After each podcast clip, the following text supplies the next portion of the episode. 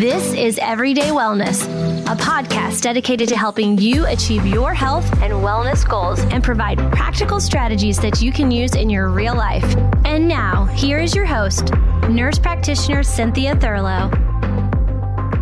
Yeah, today I'm excited to have Dr. Sylvia Tara. She was driven to research fat, science, and lifestyle after she finally got fed up with eating less and exercising more than her slimmer friends throughout her life. Her experiences told her there was more to weight loss than just calories in, calories out. And as a biochemist, she was driven to get to the bottom of fat's mysteries and the reason it vexes us. In her best-selling book, The Secret Life of Fat, which I loved reading, she reveals the complex biology of fat, how it resists loss, and what to do to remove stubborn fat. She holds her PhD in biochemistry from the University of California at San Diego and an MBA from the Wharton School at the University of Pennsylvania. Welcome, Dr. Tara. It's so nice to connect with you. It was great to be here. Well, I always think the backstory behind the impetus for writing a specific book is really interesting. And as we were talking about before we started recording, this is not about dietary fat. This is talking about the amazing organ that is fat. So let's talk a little bit about what was your initial impetus for writing the book. I know it was some of your own life experiences and frustration with antiquated dogma, which really doesn't give us the full clinical picture of why it's challenging to lose weight. Yeah, that's right. So I always noticed I gained weight very easily. Like there's a lot of people, we're all kind of different, right? There are people who can eat whatever they want and nothing bad happens. They were skinny as a rail. Mm-hmm. And then there was me. And I felt like I had to count every calorie. I had to exercise, be on top of it. And even then I had an extra layer of fat compared to other people. And, you know, you try all these diets. You're always lured in by you can lose weight fast. And, you know, of course, this is an obvious diet. It's based on science. And so you go down these paths. But even then, I had real challenges losing weight. So I got very tired of this. And after, I don't know what, maybe 25, 50 diets in my life, right? I thought, okay, I have to understand my fat. There's something going on in my body. It's not typical. Other people aren't having this experience, but I'm going to understand this. So I'm a biochemist by training, a PhD in biochemistry, and I just used every tool at my disposal. I pulled every possible research paper on fat and learned what was being researched in fat. I picked up the phone. I talked to a bunch of researchers about the research on fat, and I found out things that were so surprising, and it answered all of my questions about why I was having difficulty losing weight. And I thought, I have to publish this because I bet you I'm not alone. I've known other people like this. And it's really about understanding your own fat, your own body, and why it might be easier or harder for you, and then what you can do about it. And those answers aren't always easy, but at least you know what the answer is now. So that's what Life of Fat is about.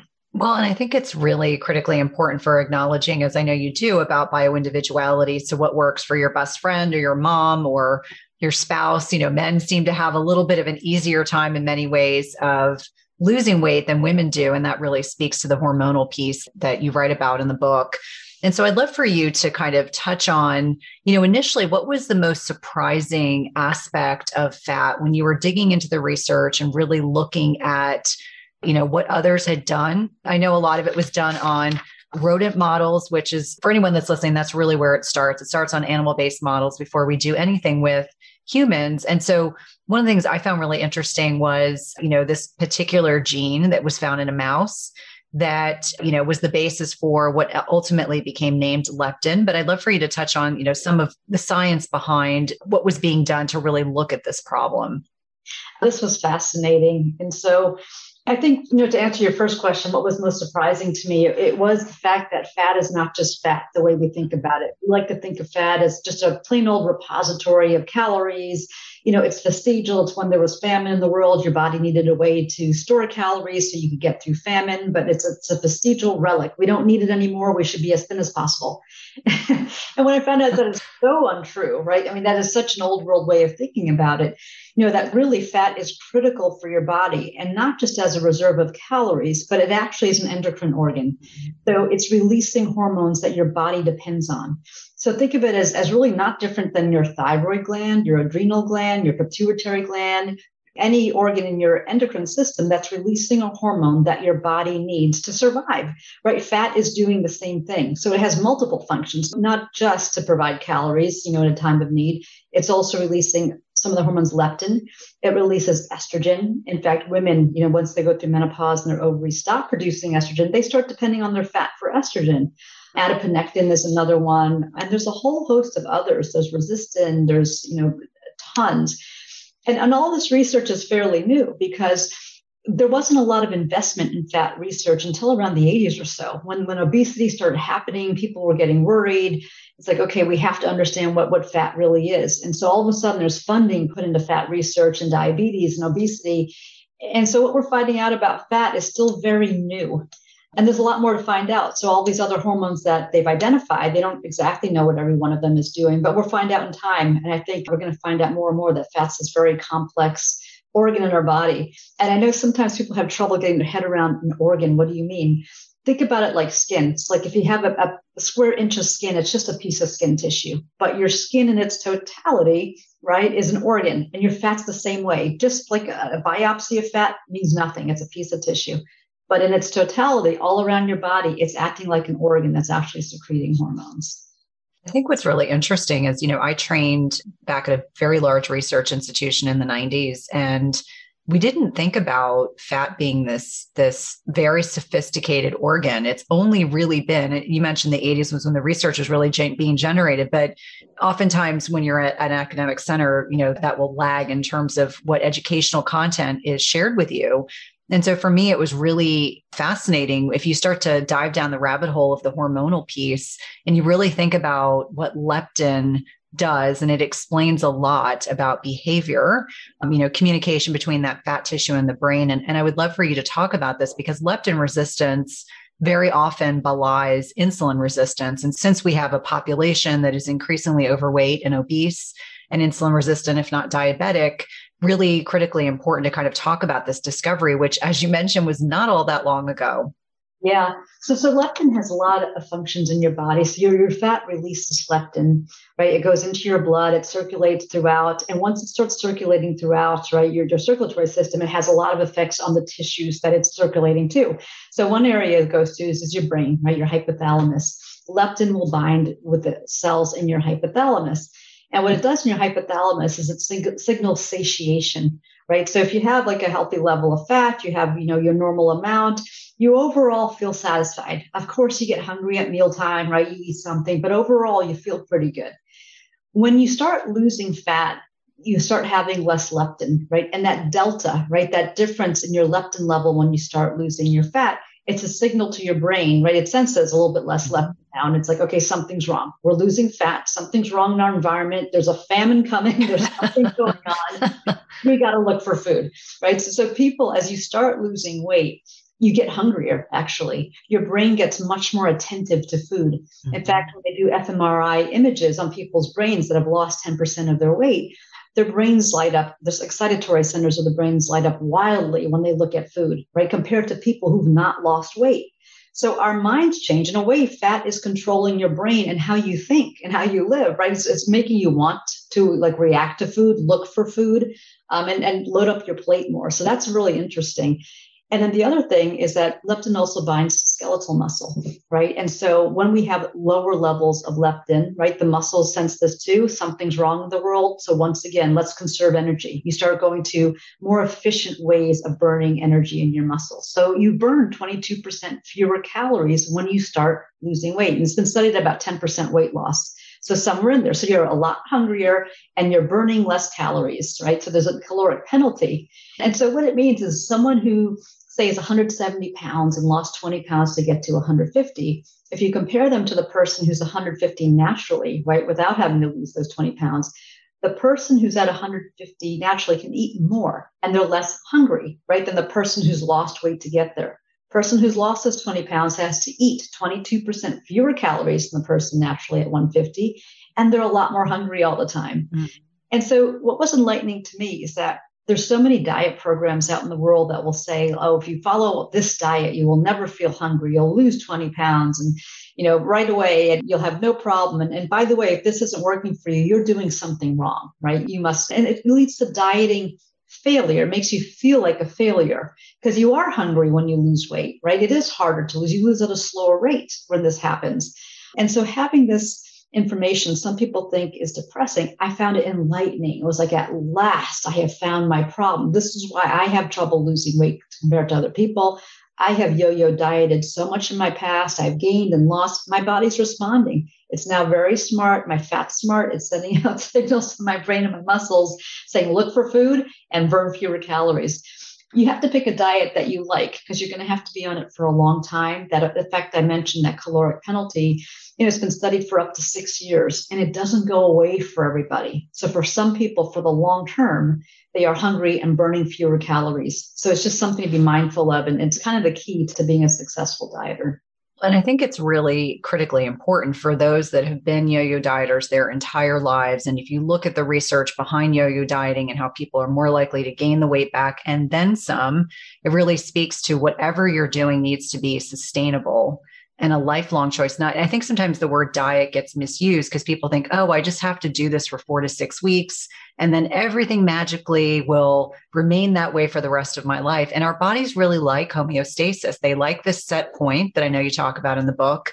And so I see so many women in particular, they get frustrated because they'll lose the weight they're looking to lose. And it may not be the point their body wants to be at. It might be way less. And so what will their body do? It's almost like that rubber band. The rubber band, you can stretch the rubber band so far, and then the rubber band wants to come back and be centered again.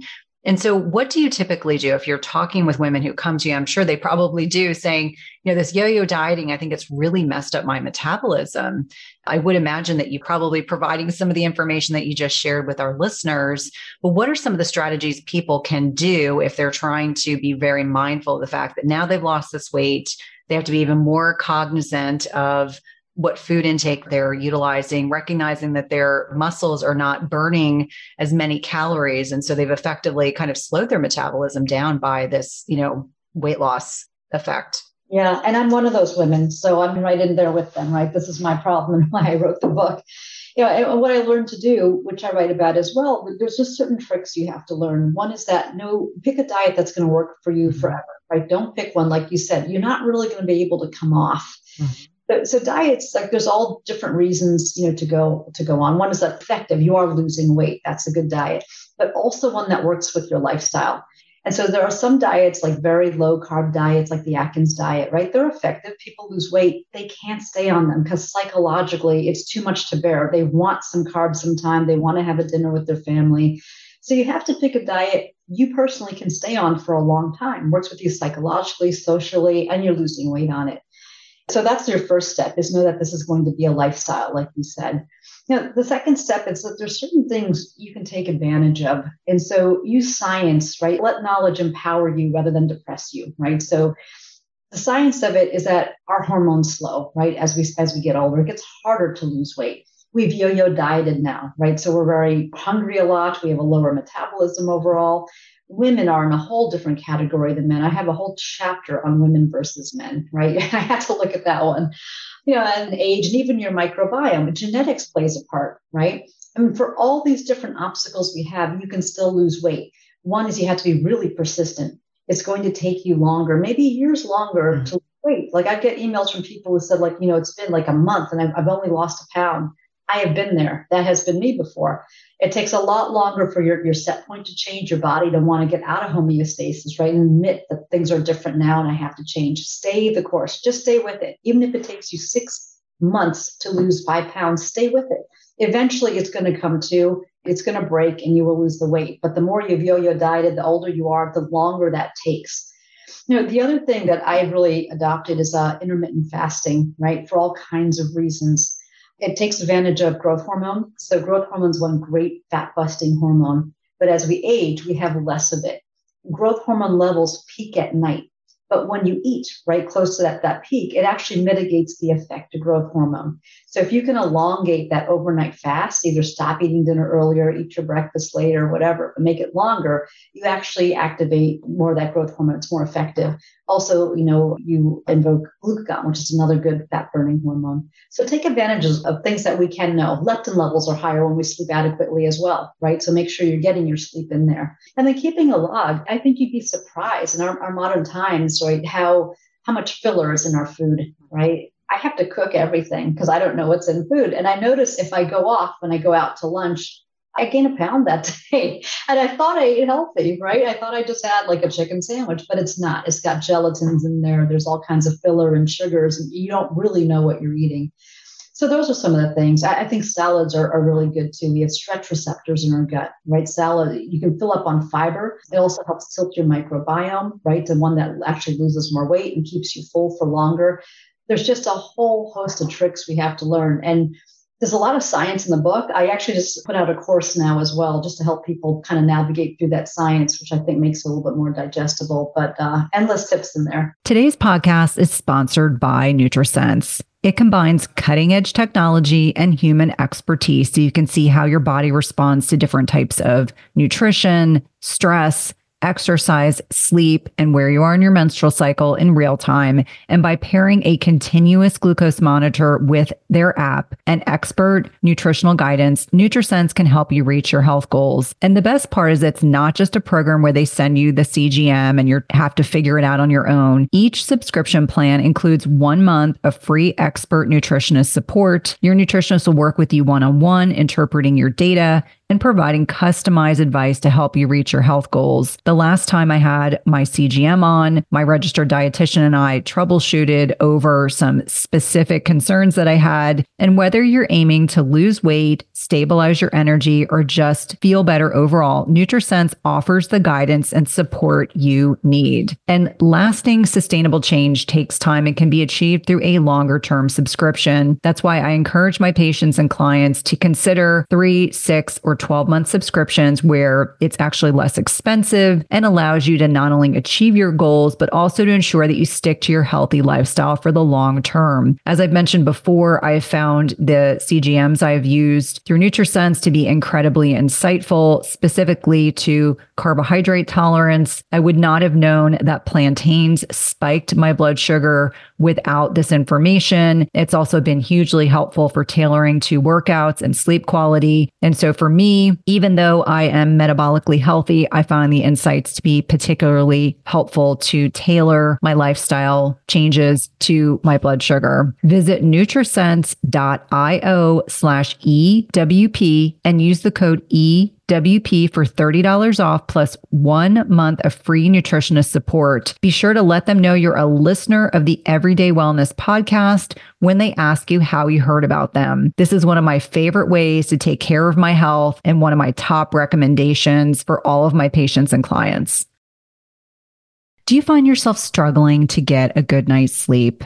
If so, you may be dealing with a hidden mineral deficiency. It is not at all uncommon in perimenopause and menopause to deal with sleep challenges. And we know that one of many contributory reasons for poor sleep can be a reduction in specific minerals that help regulate sleep quality, including magnesium, which is involved in GABA, which is our body's main calming neurotransmitter. We also know that we need potassium to create melatonin. And this is a hormone that is a master antioxidant, but is also utilized to help induce sleep.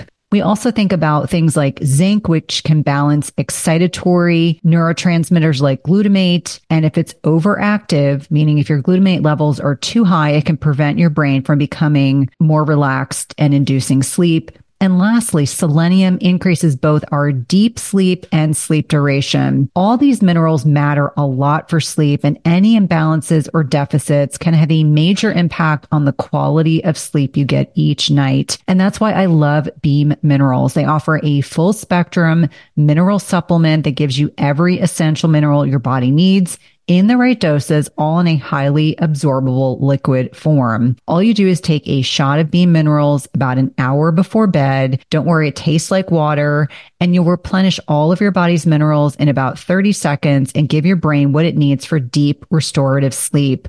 I've been using this product over the last several months. I've really been impressed with the improvement in my sleep metrics, which I like to share on social media with my followers. And if you want a simple way to improve your sleep, head over to www.beamminerals.com and use code Cynthia for 20% off your first order. That's www.beamminerals.com and use code Cynthia for 20% off your first order. No, and I love that you touched on my favorite strategy, which is intermittent fasting, as well as touching on how critically important sleep is, you know, and if you're following the chronobiology, the way that our bodies are kind of designed to thrive, we shouldn't be eating within 3 to 4 hours of bed and preferably really stopping when it gets dark out. You know, this endless amount of eating, you know, 16 to 17 times a day, which was one of the recent statistics I read, which was astounding, between sugar sweetened beverages and food. It's like, no wonder if our bodies are secreting insulin all day long, we're never going to get into this fat burning methodology. Now, one of the things that I'm not sure how many of the listeners understand, but certainly women that are transitioning from, you know, cycling to perimenopause and to menopause, and really talking about how fat is a source of estrogen in and of itself, this whole process of aromatization, where our body will actually, you know, make estrogen from testosterone, which is, yes, women have testosterone as well as men have estrogen. And the net impact of estrogen on our appetite and fat loss and the way that our abdomen, you know, whether we're gaining or losing weight in our abdomen. Can you speak to a little bit about the reproductive differences that women kind of go through as they're getting older? Obviously, there's a whole lot that goes on when, you know, we have teenagers that are going through puberty, but as women are aging, what are some of the changes that occur with those sex hormones that impact our ability to lose or gain weight? Yeah, I mean, there's a lot. So, you know, clearly when you're going through puberty, right, you're having more of a lot of these hormones, more estrogen, your body's changing, and you start packing on fat. Mm-hmm. So, you know, girl babies, even from the time of birth, they have more fat than boy babies. It's been studied in thousands of babies, which actually means even before birth, we have more fat. Our bodies just partition more nutrients into fat tissue compared to men's bodies. Women's bodies interact with their fat differently. So like when we're fasting, our bodies will actually reach for fat, right, for calories, whereas men's bodies will reach for glycogen, right, which is a chain of glucose in their muscles. So we interact with our fat very well, but we also store fat at 2 to 3 times the rate that men do, right? So we get fatter as well. So we partition more into our fat. You know, hormones play a part. As we get into puberty, then we start to get more fat. Our bodies are wanting more. And estrogen obviously has to do with reproduction. So does leptin, right? So fat has a more important role, you could say, for women versus men. Teenage girls, right, their bone strength is dependent on their fat. If they get really thin, they actually have more porous bones, right? So there's a link with fat in women that's important that doesn't seem to be there as much for men. And when women start losing a lot of fat, say ballerinas or runners, right, real athletes, they start to have irregular cycles or they lose their cycle overall. And not only that, their bones, right, start to get in danger. You can even lose brain volume, right? So people with anorexia, right, they start losing volume in their brain.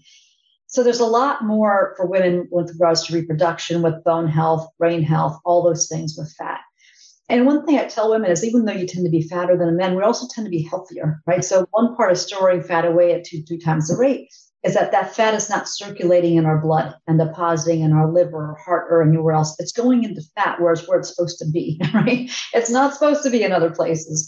So although we're a tad fatter, we also tend to be just a little bit healthier, right? And so everything's all good and fine, right, through your 30s and 40s. And then, you know, of course, as you start aging, those hormones start to ebb. You have less estrogen, less testosterone.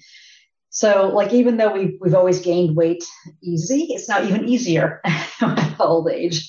And where it distributes changes too, right? Which is interesting. So we have receptors on our fat cells for estrogen and testosterone and growth hormone. And as we get less of that hormone, for whatever reason, our fat distributes a little differently. So it used to distribute preferentially to our buttock area, our legs, right, our arms, but we now start getting more belly fat too, on top of, you know, fat in other areas. And so it becomes a little bit more difficult, you know, from that aspect.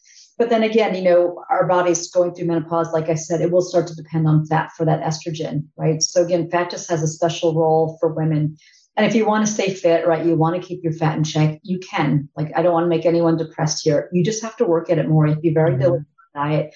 Exercise can be a real help here, and not just like, you know, 20 minutes a day, but really try to get in 45 to an hour and a half.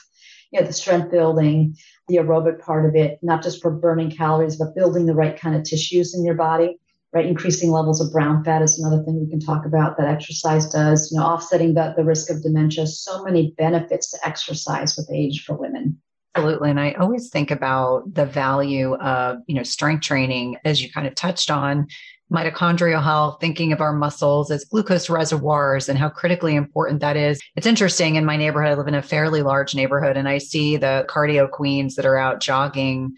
And I just think, you know, maybe in your 20s and 30s, that serves you well. But as we're getting older, we need, I always say, working out smarter, not necessarily harder. And so, you know, in that way, really wanting to make sure that we're picking strategies that are not overtaxing the endocrine system, that are allowing us to sleep well, allowing us to, you know, live a happy, healthy lifestyle. And the strength training piece is also good for our bones. And what I found really interesting, and I'd forgotten from studying this many years ago, is that it's actually interesting that weight is a better prediction of bone mineral density for women than age. So, you know, people that are really fixated on, I have to remain the weight I was when I was 18 years old, or whatever limiting beliefs we've kind of set for ourselves, how really important it is to maintain that healthy bone as well as a healthy weight, because that can, you know, have a kind of a catastrophic effect. You know, I worry a great deal about some of the very, very thin women that I kind of interact with on occasion. And I think, my goodness, when you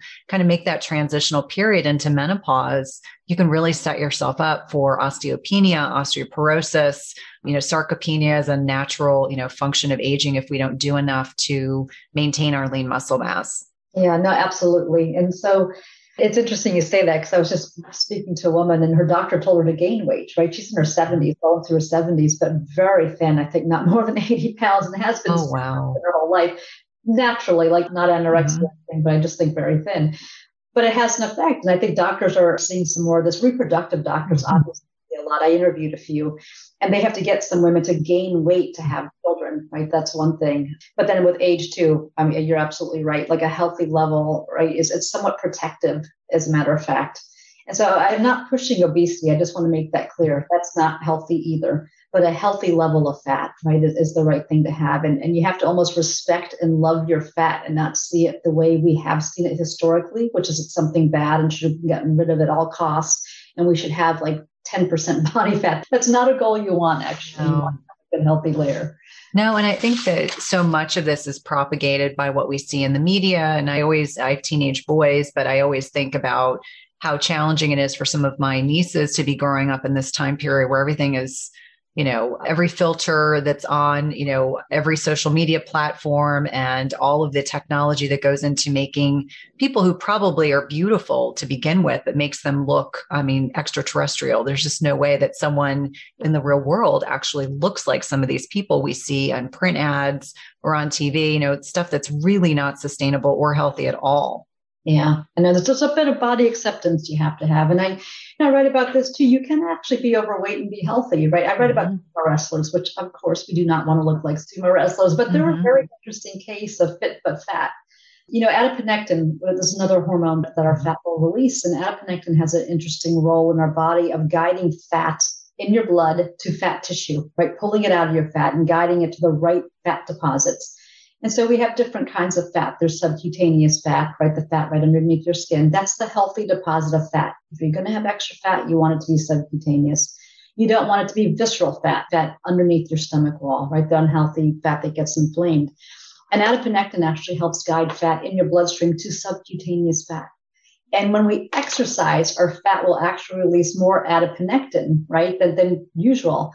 And sumo wrestlers, they exercise 6 hours a day. So they're super fat, right? They eat a ton. They eat like 5,000 to 6,000 calories, but then they also exercise for 6 hours. So they have very healthy levels of adiponectin.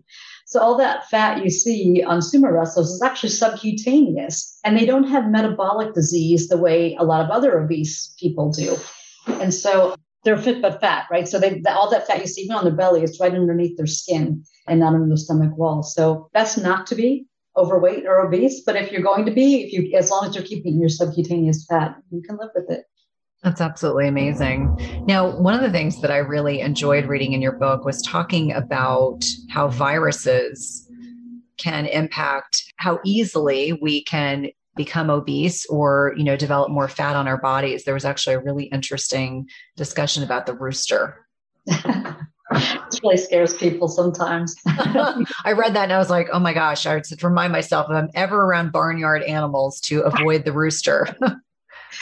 All right. So no one's ever determined if that's how. I read about this patient, Randy. That's what we're talking about here. And there's a patient, Randy. Okay. So let's back up completely. So there are viruses that are correlated to fatness, right? And it's not completely new because it's actually been known about in animals for some time, right? That canine distemper virus caused fatness in mice, Rouse-associated virus caused fatness in chickens. So like this link of certain viruses causing fat has been known about, but they have found one, right? That's also linked with fat in humans. It's AD36 and it's been studied. And so if you've been exposed to this virus, have had this virus, they find that people who've had it are about 30%, right? Have about 30% more fat, say, than people who haven't, right? They have a certain propensity for it. They have a higher risk of obesity as well. And AD36 is an adenovirus. It functions a bit like insulin, if you will. It helps your body absorb glucose, and then it helps your body create more fat molecules and ultimately more fat cells. And so they're actually studying this virus as a substitute for insulin, right? Because can it help you, for the people who have trouble, right, with insulin and absorbing glucose? Can this help you absorb glucose? But anyway, so you can be exposed to this. The virus was also found in chickens, like I found a sister virus that was found in chickens. And the patient I write about, his name is Randy. He's an interesting one because he had struggled with his weight like for his whole life. And he finally got to this point of absolute obesity, and he was frustrated. Because again, he felt like he was eating very little, yet he would be fatter. And the second he would just eat normal, he would get even fatter. And so very frustrated, landed in the hospital. The people at the doctors at the hospital said, well, go to this research program at University of Wisconsin. You know, they might be able to help you here.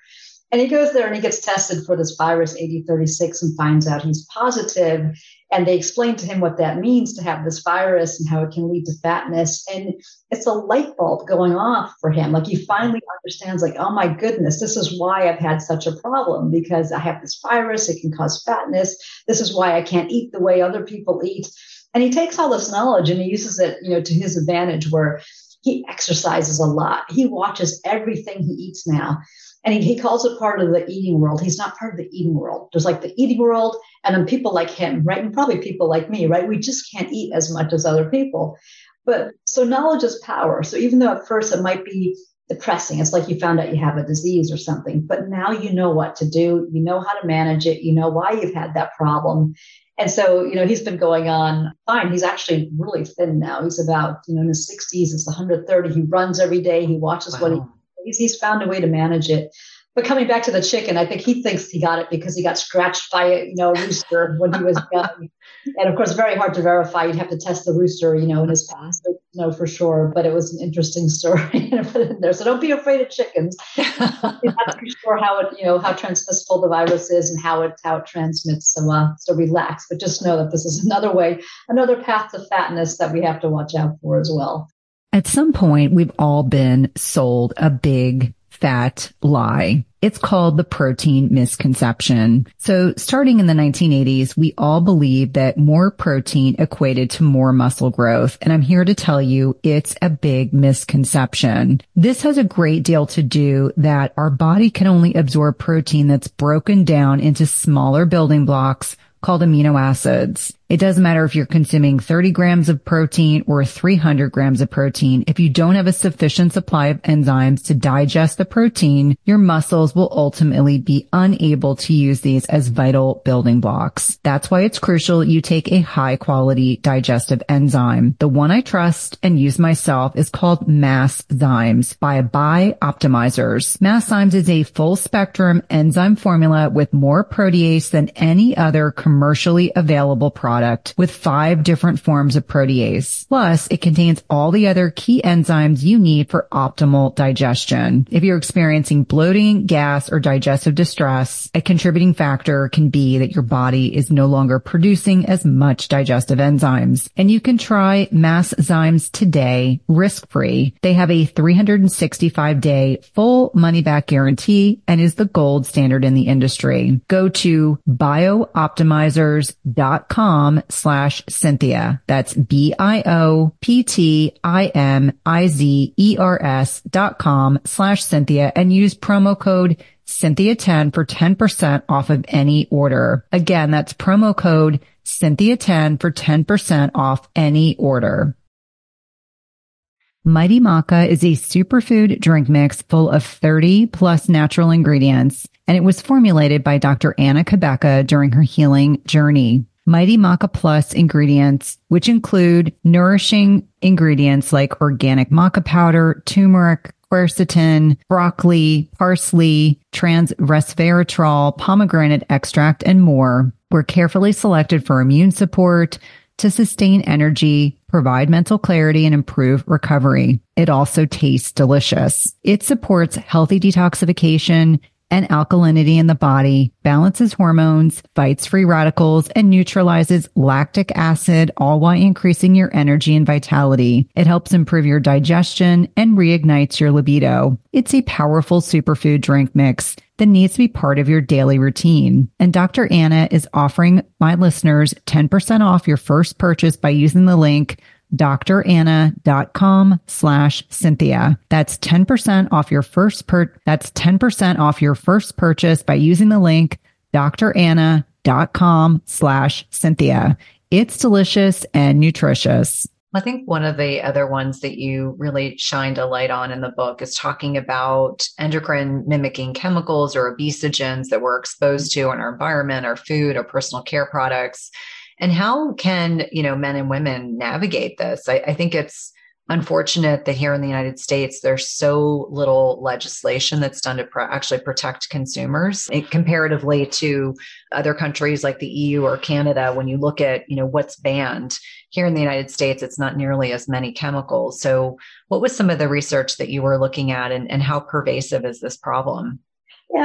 Yeah, we're exposed to things all the time, so it's very hard to avoid everything. But really, it's kind of the 4 Ps you have to watch out for, which are plastics, preservatives, and pesticides, which you can find on produce. You have to watch for certain produce too, like soy, right? Can be estrogen mimicking as well. And so, organic foods is something you could do. Stay away from some of those pesticides. If you even wash your fruit really well, you might be okay, and preservatives as well. BPA, right, and phthalates, things like that. So not drinking out of plastic bottles, or BPA, at least drinking on BPA-free, right, plastic, not microwaving food in plastic containers. And again, if you're doing this once in a while, it's not going to be a big deal. But for people who do this a lot, and I write about one of the patients. He started gaining weight and he couldn't understand why. He was active and all of a sudden he felt sluggish. He started gaining weight. And the doctor had to go through this whole path of trying to understand what was different in his life. And it turned out that, he'd recently gotten married. His wife used to cook food, put hot food in a plastic container. He would take it for lunch the next day, microwave it in the container every day, right? He would go through this. And he was getting a lot of plastic and kind of BPA in his system, right, which then caused weight gain. And so again, like if you're doing this in small amounts, I don't think you have to worry a lot. But if there's something you're doing, a great deal of, right, either getting a lot of exposure to pesticides or plastics or some of these, then you should worry. It's just another thing to look at. I don't know that this is like a main giant contributor to weight gain. I think in places where they're using, pesticides near fields that you might live in, this might be more of an issue for you. But in most people's everyday life, it's a watch out and not a really big, I think, factor in the kind of obesity epidemic that we see right now. I always look at it as like multifactorial. There's so many reasons that contribute to, the fatness, quotient that you're kind of referring to.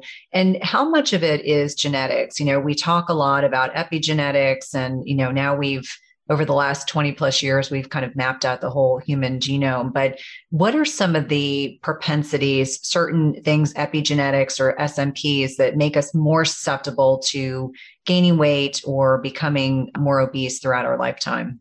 There's a whole lot. I mean, and again, this is new research, and I feel like we're finding out more all the time. Remember, I do write about the genotype, which is there's just kind of these cluster of genes that work in certain races, say, right, throughout history, if they've been exposed to a lot of famine, if that's part of their ancestry. I write about the Pima Indians, right, who face that. And they develop a genotype that enables their body to absorb a lot of calories and store them. They have this like kind of want to store calories because their body's anticipating famine. So in the case of Pima Indians, right, they came from a race that had endured a lot of famine through desert. Their bodies had this thrifty genotype. And as long as they were, gardening and raising their own livestock and eating fresh, vegetables and exercising, that was okay. But there was a time then where say like in the early 1900s, you know, more Caucasian settlers were coming, living nearby them. They got introduced to Western food like flour, bacon, right, lard, sugars, all these things. They started working in factories. And these Pima Indians started becoming obese, and the Caucasians who lived nearby were not. And that's how this was kind of discovered, right? Or this whole theory was put out there about this thrifty genotype of there could be bodies of people that just from their ancestry, right, from what they've inherited very thrifty genes that want to save every calorie and pack it on. Whereas there's others who don't have this, and they can eat more and kind of get away from it. And there's specifics also, and there's specific genes. There's one called FTO that affects appetite. People who have a certain variation of the FTO gene, they'll power their plate very high on food. And they tend to have a propensity for high density foods, such as, you know, cookies and chocolates, the cheeses, things like that. And of course, it can be controlled, right? You just have to be aware that you know, you might have this and you just have to watch out for it. There's also other genes. IRS1 is another one. Certain variations in that gene will cause more fatness, almost like the AD36 molecule will cause more absorption of glucose and more creation of fat molecules. Those people tend to be a little healthier because the fat's coming out of their circulatory system. So there's just a lot we're finding out about different variants, the genetics of it. And, you know, you could have a genetic test. You can also just kind of look around your family and see, you know, it's almost noticeable if you have one of these. And again, it doesn't mean you have to be obese. It just means you have a propensity to put on fat easier than other people. You have to watch your calories more. Exercise is a great attenuator of those types of genes. Even gardening or bike riding, any of those will help, you know, mitigate the effects of that genetic disposition. I think it's really fascinating, the whole concept of evolutionary wise, there are certain groups of individuals that their bodies acclimated to, you know, food scarcity. And in essence, the very thing that protects them now when they're not in food scarcity is what contributes to their propensity for gaining weight. Yeah, that's exactly it. So I joke, I feel like I have a thrifty genotype, and I joke with my family that I could live 4 years without food and nothing bad would happen to me. I'd be able to survive this because we're very efficient at using calories and storing calories. Absolutely. And there's even some research to identify that there are certain distributions of bacteria in the gut microbiome that can impact our ability to gain or lose weight. I would love for you to touch on that, because that in particular, because we talk so much about leaky gut and the gut microbiome and the health of our gut microbiome, how critically important it is. And yet, you know, this is an area that I just find utterly fascinating. Yeah, so we're not alone, I guess, when it comes to cells in our body. They're not all human. There's a great deal of cells in our body, a good percentage that are microbiome. And it's just bacteria that live on us, that live in our gut, and it actually constitutes what we are. So depending on the bacteria in your gut, you know, you could be absorbing more calories out of your food versus less. And this is really interesting. They've done these interesting studies where they'll take, you know, fecal matter. They have a twin pair, one twin's obese and one's lean, right? They'll take fecal matter, they put it into germ-free mice, right, who have no bacteria. Mm-hmm. What they see is the one that's transfected with fecal matter from the obese twin gets fat. The one who's transfected with fecal matter from the thin twin does not get fat, right? So there's something in our guts that can cause this. The good part is you may have control over it. So what they do find is the greater diversity of foods you eat, as far as fruits and vegetables, you start tilting towards a microbial distribution that's associated with leanness, right? It absorbs less food out of your gut. So if you eat more raw fruits and vegetables, not only are you eating fewer calories and getting more full because of fiber, a lot of that is going to pass and not get absorbed into your body, where it's going to get passed as waste. And your microbiome is now going to tilt towards one that absorbs less calories. So it's like fat loss begets fat loss, right? Mm-hmm. You eat healthier, right? You eat calories that are food that's more filling and less calories. And then also you change your body to be thinner, right? And then the foods associated with higher energy, like flour, sugars, that type of thing, it tilts your microbiome to one that's very efficient at absorbing calories out of your gut. So when you eat a bowl of Cheerios, say, it says 100 calories on the box. Depending on your microbiome in your gut, you could be getting 120 calories, right? Or you could be getting 80 calories. And it's another factor. So, you know, throughout The Secret Life of Fat, I write about this a lot, that, you know, fat gain begets fat gain, right? Mm-hmm. Fat loss begets fat loss. So the more things you do that help fat loss, so you eat healthier, eat more leafy greens, eat a lot of raw vegetables, it makes you full, you pass more as waste, you tilt your microbiome to be one that lets a lot of calories go. the more you exercise, right, you're going to build, you're going to burn calories, number one. Secondly, you're building tissues like bone and muscle that also burn more calories overall. And also exercise is associated with more brown fat. Mm-hmm. So we have those different types of fat. Like I said, there's white fat, brown fat, beige fat, right? White fat's what we think about when we want to lose fat. But there's brown fat that actually burns calories, right? Well, so it's total opposite of how we think of fat. And there's beige fat. Beige fat can turn brown, and it does so when you exercise. Exercise is a trigger. So exercise, right? You build up the right tissues, you burn calories, and you build up more brown fat that also burns calories. So again, weight loss begets weight loss. And these are the kinds of things that, especially if you have stubborn fat, you have to be really savvy about, because you start to need every trick in the tool bag, right? It's not just enough now to eat less and exercise a bit like some of your thin friends might do. If you come from a genetic, predisposition where people gain weight easier, if you're older, your hormones, right, the fat-busting hormones like testosterone, growth hormone are ebbing. You need more in your toolbox. If you've yo-yo dieted, you've got this very clever body now that knows exactly how to get its fat back. You also need every tool you got. So the book and the course is really for people with very stubborn fat. Now you need to be smarter. You need to understand your body better. You need to dig into some of these tools. And just rest assured, it can work, right? It can work for you. It might take a lot longer. You might have to be much more diligent, but you will start to see that weight loss if you stay with it. You've left the listeners with so many things to unpack and apply to their personal lives, and I would love to have you back. Let us know how it is easiest to connect with you on social media, your website, and what you're doing next. I would imagine you probably have another book or idea in the pipeline. I have too many ideas. That's fun. I love to connect with readers. So you can find me on Facebook at Sylvia Tara, PhD. The book itself is on Amazon, The Secret Life of Fat. I also have a website, www.thesecretlifeoffat.com. And on that website, you can find some of the articles, some of the media I've done, and also the course. So the book is a really good read. I tried to make it an easy read. So I tell science to the stories of patients and doctors and researchers. So it's very easy to digest. At the same time, it's really packed with a lot of science and facts. The course takes you through it a little bit slower, right? Kind of day by day. It's a little bit more of how-to rather than just a science education. So that might be helpful for people if you want something paced like that. And you can find that course on the website, thesecretlifeoffat.com. And my email's on there too, if anyone wants to get in touch. And so, and my next ideas, what I'm really interested in now is mind over fat. So I have a chapter in the book called Mind Over Fat about how getting into the right mindset, right, really enables people to lose weight. Depending on what's going on in your life, if there's a lot of stress, right, like getting serious about weight loss, exerting discipline is like exerting muscles. Mm-hmm. There are times where it's right to change your life and exert all that willpower. There are times where it's not. You have to treat your willpower like it's a muscle. You have to give it breaks in between to recharge. And I'm finding that kind of fascinating. And especially with COVID, right? We just saw a lot of people gain weight.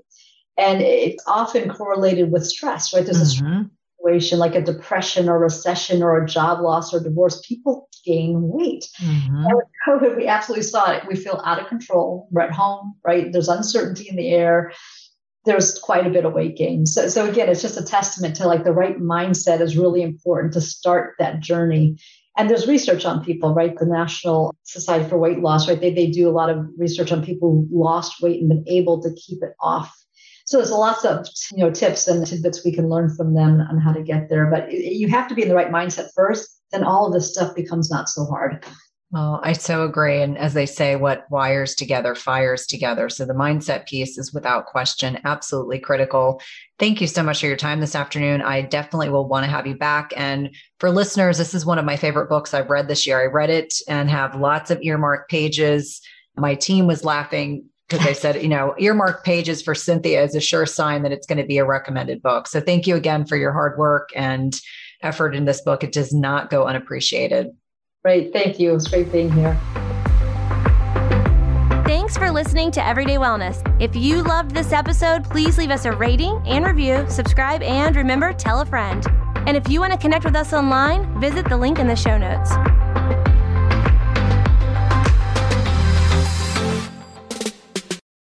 Just as you carefully choose the cut of meat or freshness of produce that you cook at home, you should carefully choose chemical-free cookware that provides a healthy and safe cooking experience. The materials in 360 Cookware are safe, sustainable, and of the highest quality. Their cookware is 100% free from any toxic chemicals, as the company produces quality stainless steel cookware and bakeware without added chemicals, and all are manufactured in the United States. It's also the leading manufacturer that equips kitchens with cookware and bakeware that are free of all of the toxic chemicals and coatings, including PFAS, Teflon, and ceramic. And the best thing is that when used properly, the product's construction provides nonstick properties in a product that can be passed down through generations. Go to www.360cookware.com and use code Cynthia20 for 20% off your first order. Again, that's 360cookware.com and use code Cynthia20 for 20% off your first order. We've been using their products over the last several months and have really been pleased with not only the durability, but ease of cleanliness.